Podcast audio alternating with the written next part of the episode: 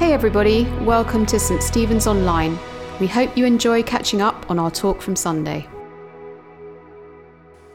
Lord, thank you that you are a living Lord who speaks to us. We thank you for the gift of your Holy Spirit who prompts us in all sorts of ways. We thank you for the gift of your word, the scriptures, and how they speak to us. So please, would you speak to our hearts this morning and help us, each one of us, to tune in with those connections you want us to make as we reflect on these verses together. In Jesus' name, Amen. Amen. Well, there's a very simple shape to my talk this morning. Two things I want to speak about. First of all, called to go. Drawing on the verses that we've just read, I'd love to share with you, if I may, how I felt led over the past year onto a new role and a new chapter for my family and for me at the end of next month. And my hope is that in sharing a bit of my and our personal story, uh, we'll each be able to make our own connections with how God leads us and guides us in our lives and on our journeys following Jesus. So that's the first part. And then, secondly, and more briefly at the end, called to stay. As I and a number of others are feeling called to move on to new places in the next couple of months, I want to encourage you, I want to encourage us that if you're not feeling called to go, I suggest you're being called to stay and to play your part in the next chapters in the life of this very special church. Chapters which I'm sure are going to be fruitful and exciting ones.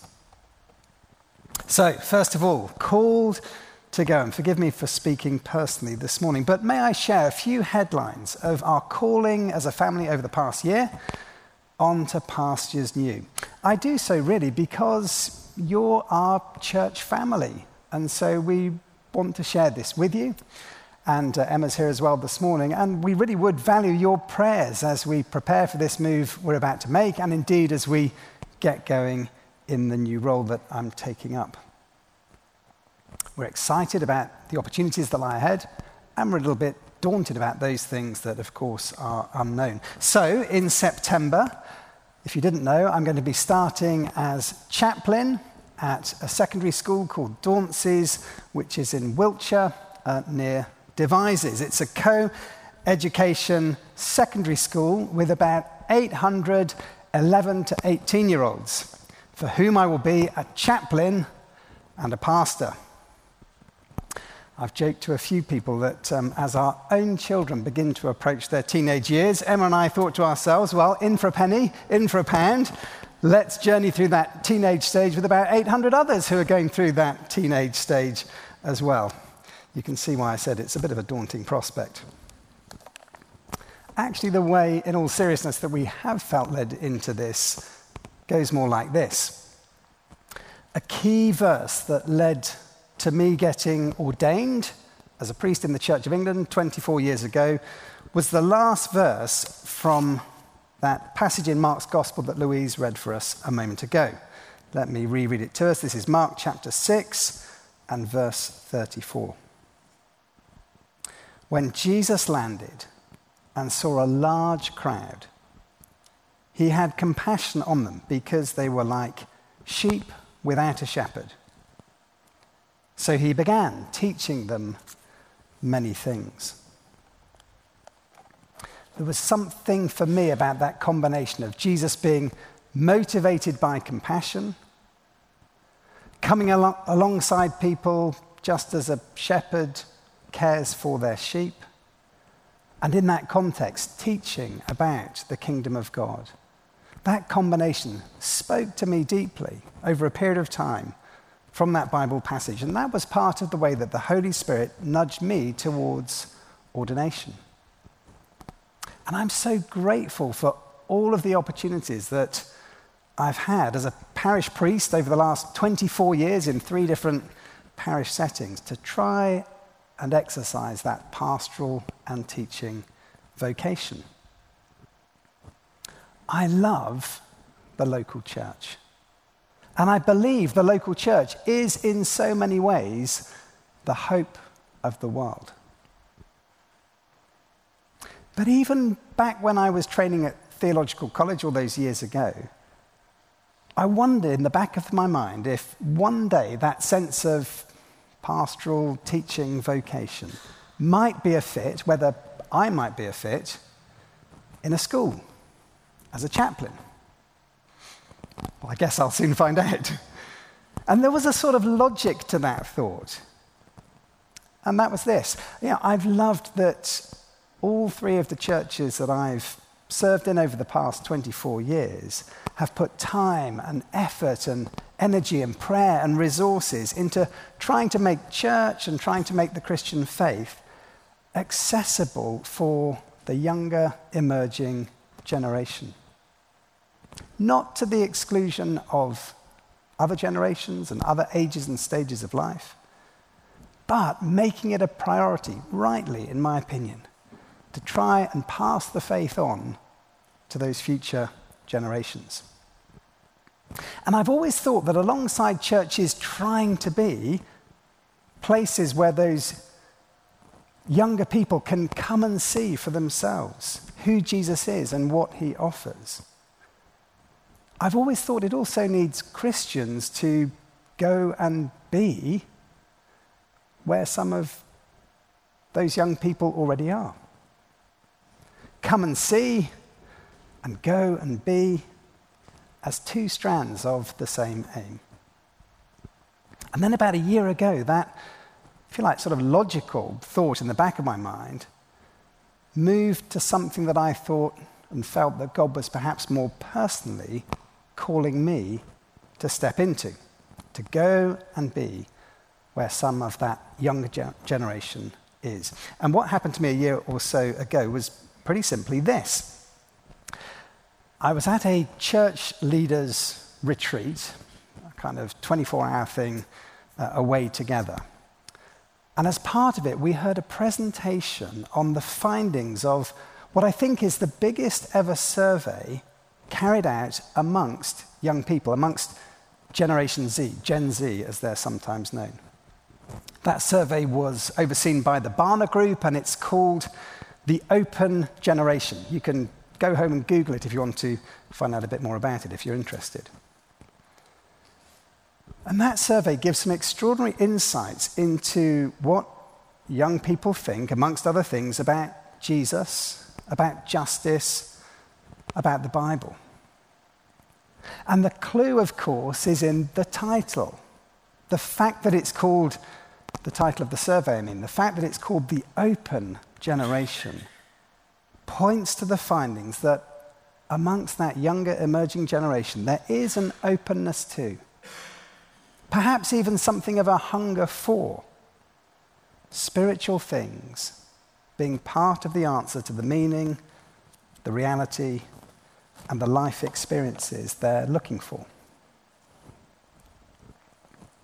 And perhaps for me, above all, at that presentation on that leaders' retreat, the message came through loud and clear that you don't necessarily have to be a cool young dude at the cutting edge of youth culture to have a positive part to play amongst those young people. Because if that was the requirement, I would definitely be counting myself out.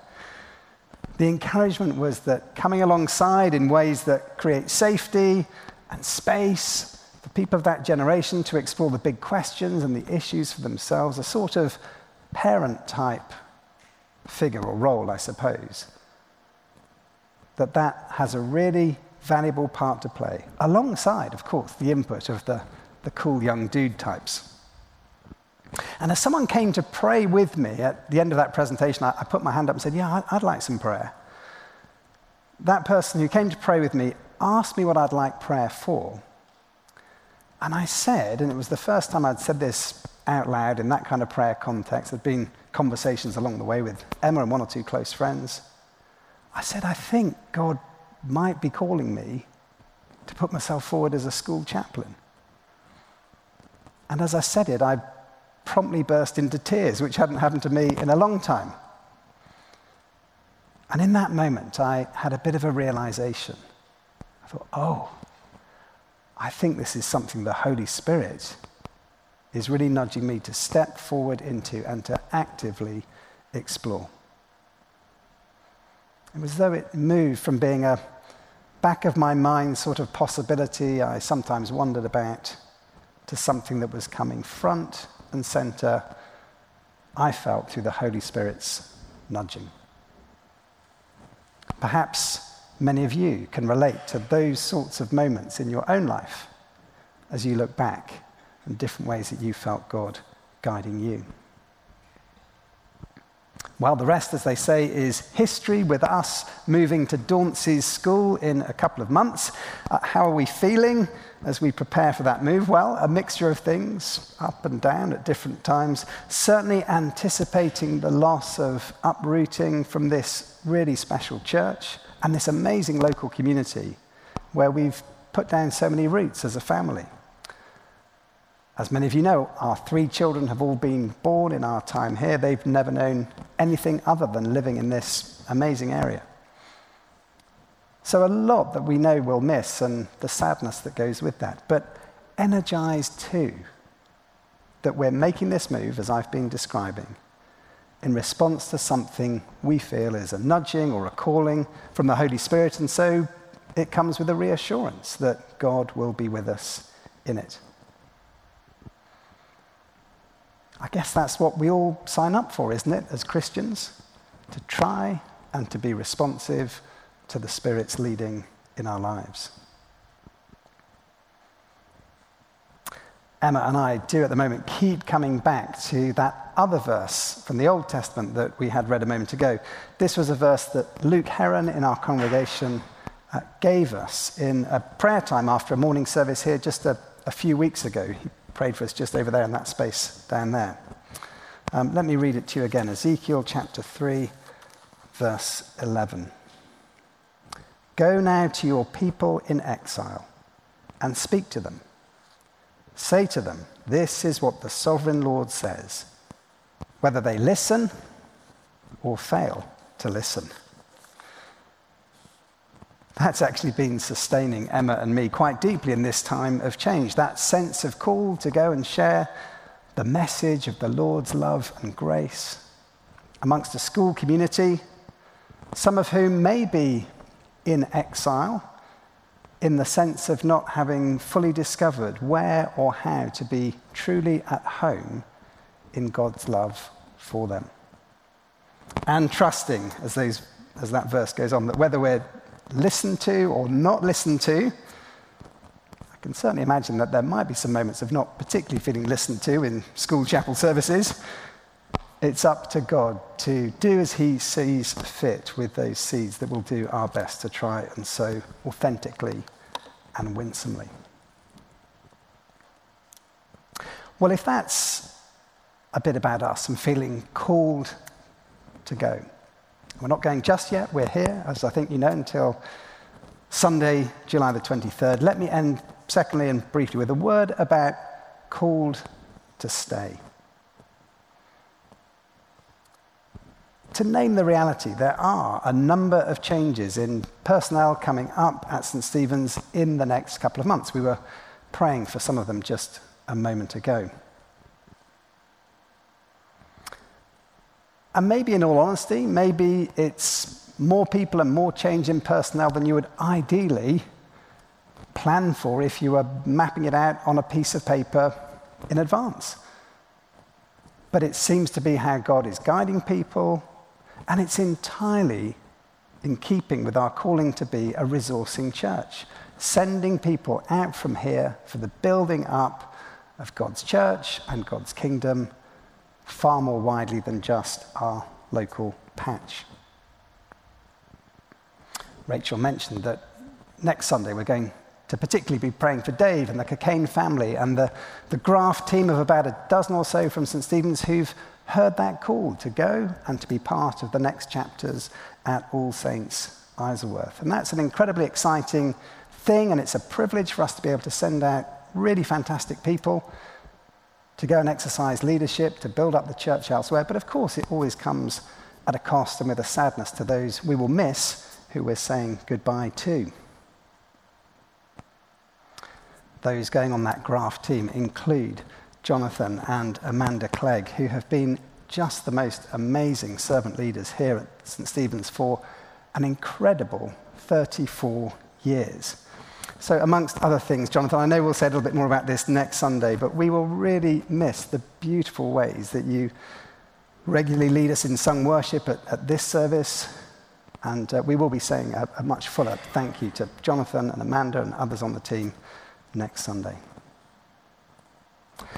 You will be pleased to know, and it is important to say, that we have been working hard to put in plans to cover the gaps that we can see we're going to have in this sort of interim period of comings and goings. And there are going, uh, comings as well as goings. It's encouraging that there are new people joining St. Stephen's all the time, coming into our services, into our midweek activities.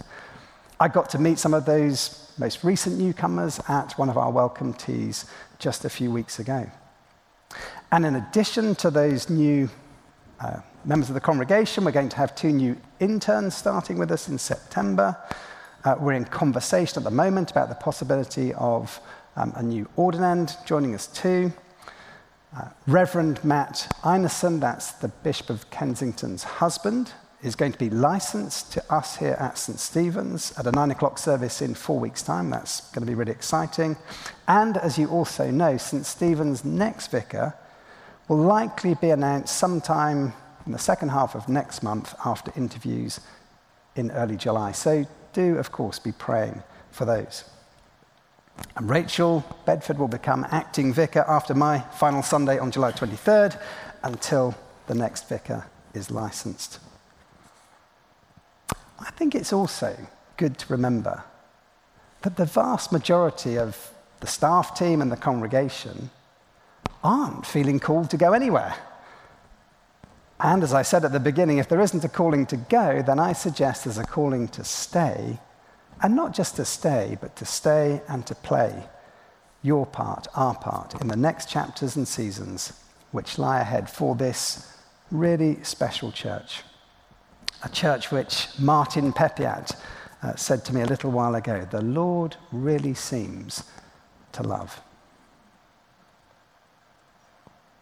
So, as I close this morning, I think the Lord wants to remind you who are called to stay that what he says through the prophet Isaiah see, I'm doing a new thing. Do you not perceive it?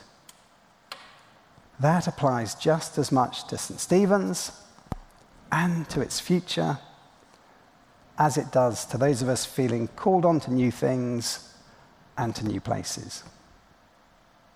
Or to put it another way, the Lord's got this all in hand. Amen? Amen. Thanks for listening. We hope you found that encouraging. Have a great week and see you soon.